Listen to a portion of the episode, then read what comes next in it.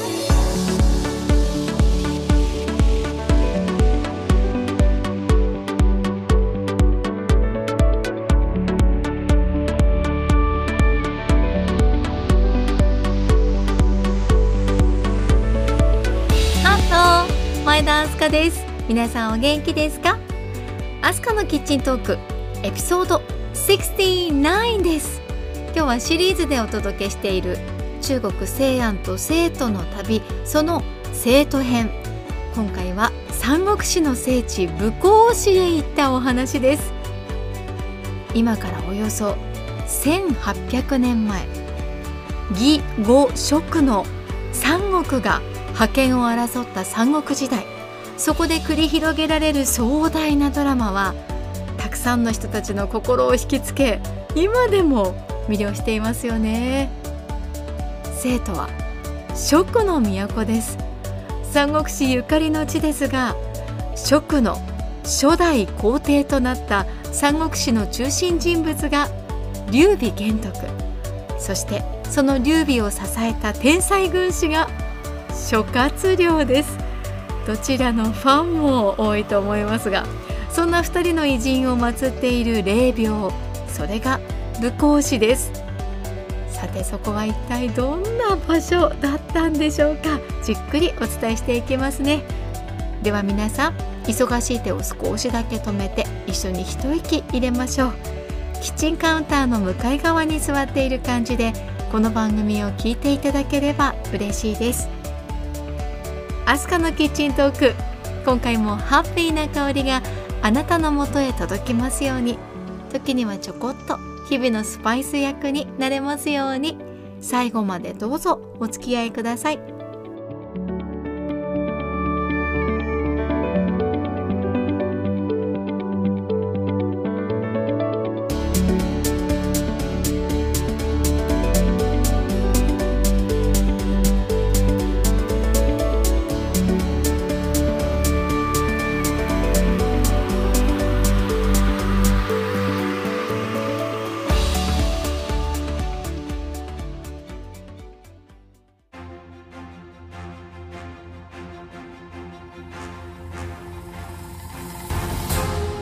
あなたは三国志ってお好きですか？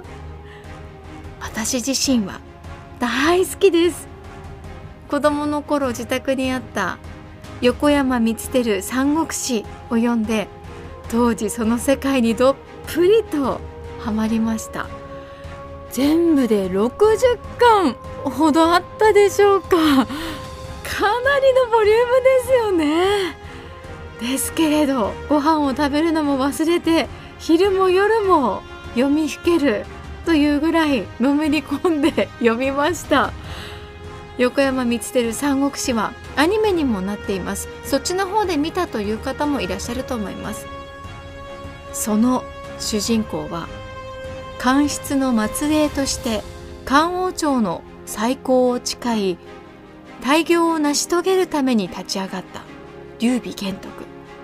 その劉備と桃園の誓いで義兄弟となった関羽と張飛、さらに三個の霊で迎えた軍師諸葛亮、その4人を中心に繰り広げられる物語です。もう次が気になって仕方なくなるんですよね。なんでしょう、あの面白さ。その理由はいろいろあるかなと思うんですが、ストーリー展開の面白さはもちろん、やっぱり登場人物のキャラクターの濃さにあるんじゃないかなって思います。だって登場する人物はみんなキャラ立ちしていますよね。一人一人が主人公になるほどです。どのキャラクターも個性があって、それぞれが物語を動かしている感じですよね。劉備はもちろんなんですが、脇を固めている登場人物がみんな魅力的です。例えば関羽、1万人に匹敵すると言われたほどの強い武将ですよね。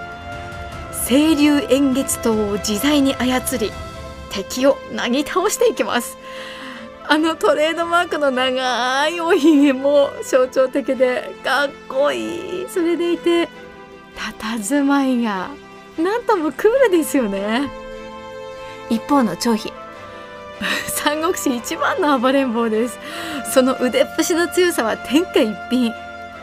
もうひょうのような頭にどんぐり目で虎ひげを蓄え、声は雷のようです。その勢いは暴れ馬という風な人物です。いや、なんだかすごく強いプロレスラーを思い出したりもしませんか。クールなカウンとは真逆というか、もう全然違いますよね。どこまでも熱い人ですよね。時々言葉も過ぎてよく劉備にたしなめられるなんていうシーンもありますよね。喜怒哀楽が激しくて豪快な性格、なんとも人間味があります。だからこう親しみやすい、それで愛されやすいのかなと思うんですよね。いつもムードメーカーのような役割を果たしています。まあこんな風にキャラクターの説明をしているとそれだけでも時間かかりそうですけれどね、ちなみに私が一番好きだったのは関羽です。もしも自分が武将になるとしたら関羽になりたいなーって思ってました。憧れですね。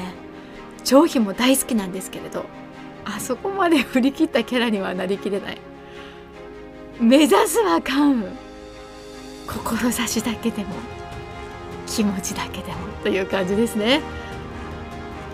そんな三国志、私が読んでいたのは横山光輝三国志でしたけれど、他の小説や映画で三国志を知っているという方も多いと思います。小説であれば吉川英治三国志、有名すぎるほど有名ですよね。映画であればやっぱりレッドクリフでしょうか。テレビドラマもたくさん作られていますよね。作品によってキャラクターの描かれ方も違ってますよね。それも面白いところです。石壁の戦いを描いたレッドクリフでしたら呉の武将周瑜がかっこいい物語でしたよね。トニー・レオンさん素敵でしたと言いつつ、私はもっぱら孔明を演じた金城武さんばかりを目で追いかけてましたけどね。で、本当にいろんな切り口で三国志の世界を楽しむことができます。ああ、リンチーリンも綺麗でしたよね。話はつきませんけれど、皆さんが好きな三国志の作品はどれでしょうか。そしてどの登場人物がお好きでしょうか。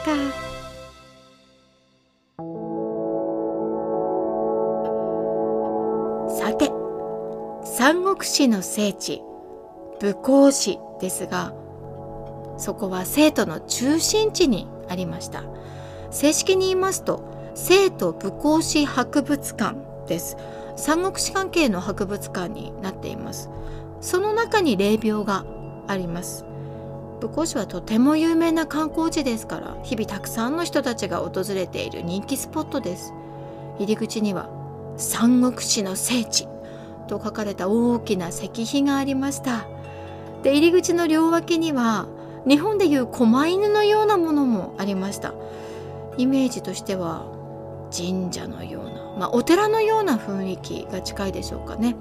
大人は入場料が必要で、日本円で1000円弱ぐらいだったかな。チケットを買って門をくぐると、そこは素晴らしい庭園になっていました。私たちが行ったのは夕方近くでしたから、そんなに人も多くなくてゆっくり散策することができました。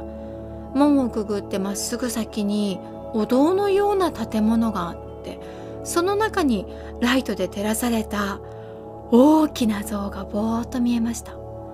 そこに向かってゆっくり近づいていったんですが、そう、それが蜀の初代皇帝劉備玄徳の像だったんです。わーってで思わず声が出そうになります。もう本物の劉備にお会いしたような気持ちになるんですよね。その様子は中国の皇帝がかぶるすだれがついた弁冠と言われる帽子をかぶっていらっしゃったんですけどね、衣装は金色ですよ、ゴールドで、口には長く悠々としたひげを蓄えてドーンと座ってました。ずっと漫画で見てきた劉備が「ああこちらに」と感無量でした。その姿は威厳に満ちていて圧倒的な雰囲気です。なんですけど表情はこうどこか優しい笑みをたたえているんですよね。で包容力すら感じられるんですよね。劉備の人柄を表している思いがしました。さあそして劉備の両サイドには関羽と張飛が祀られていました。ずっとお会いしたかった憧れの関羽様に会えました。すごく嬉しかったです。で正直驚いてしまったのは張飛の存在ですね。他の像は割と本当の人間に忠実な感じで作られていたんです。でも張飛だけちょっと違うんですよね。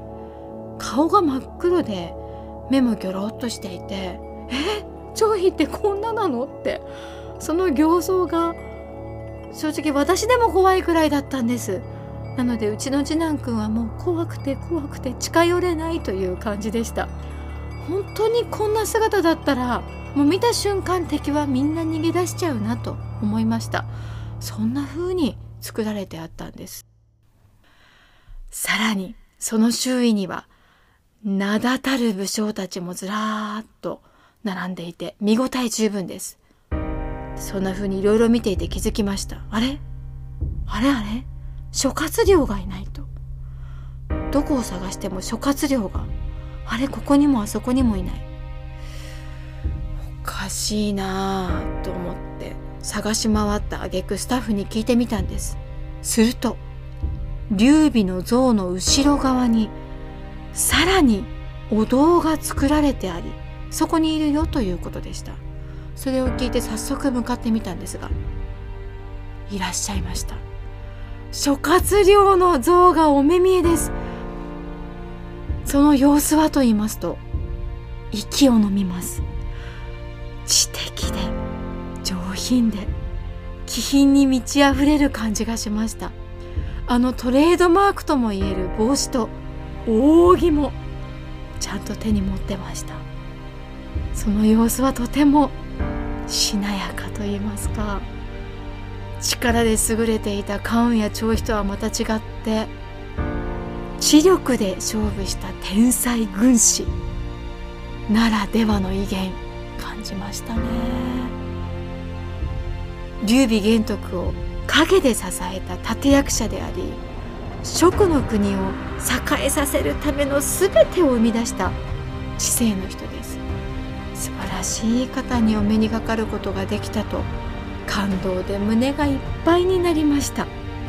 ちなみに私はそこで諸葛亮様に、子供たちに知性をと、これからの人生を切り開いていく英知を与えてくださいと深々とお願いをしまして記念撮影をしてきました。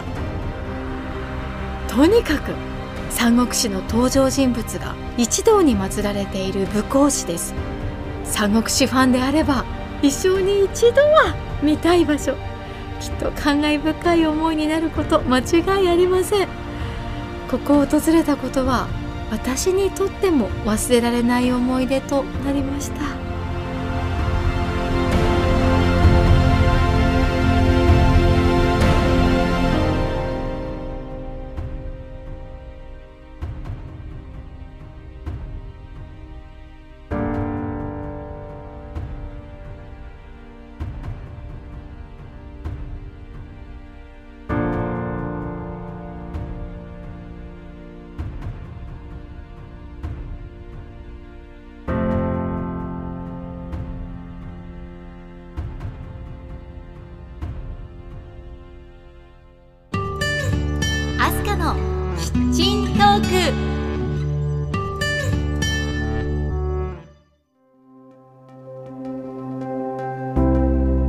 のキッチントークエピソード69エンディングの時間です。今日は三国志の聖地武功市を訪れたお話をしました。いかがだったでしょうか。でこれはあくまでも私の印象なんですけれどね、生徒の人たちって雰囲気あるんですよ。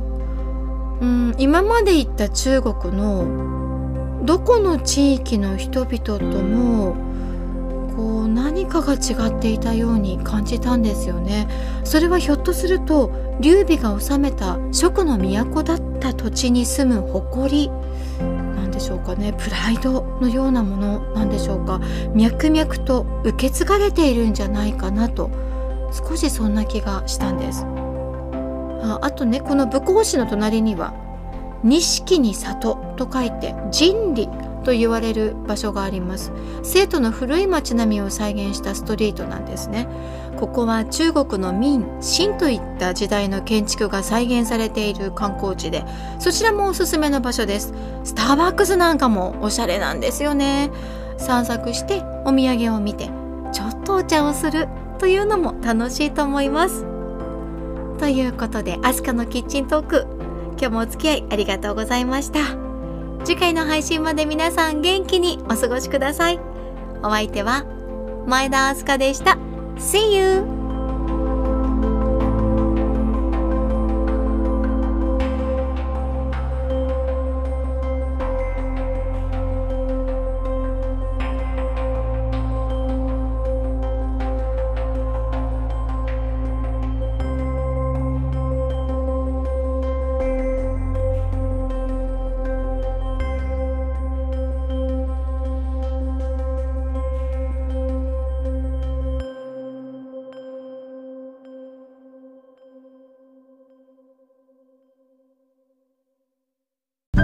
最後はアスカのウィスパーじゃんけんいくよ。最初はグーじゃんけんチョキ。今日も元気にいってらっしゃい。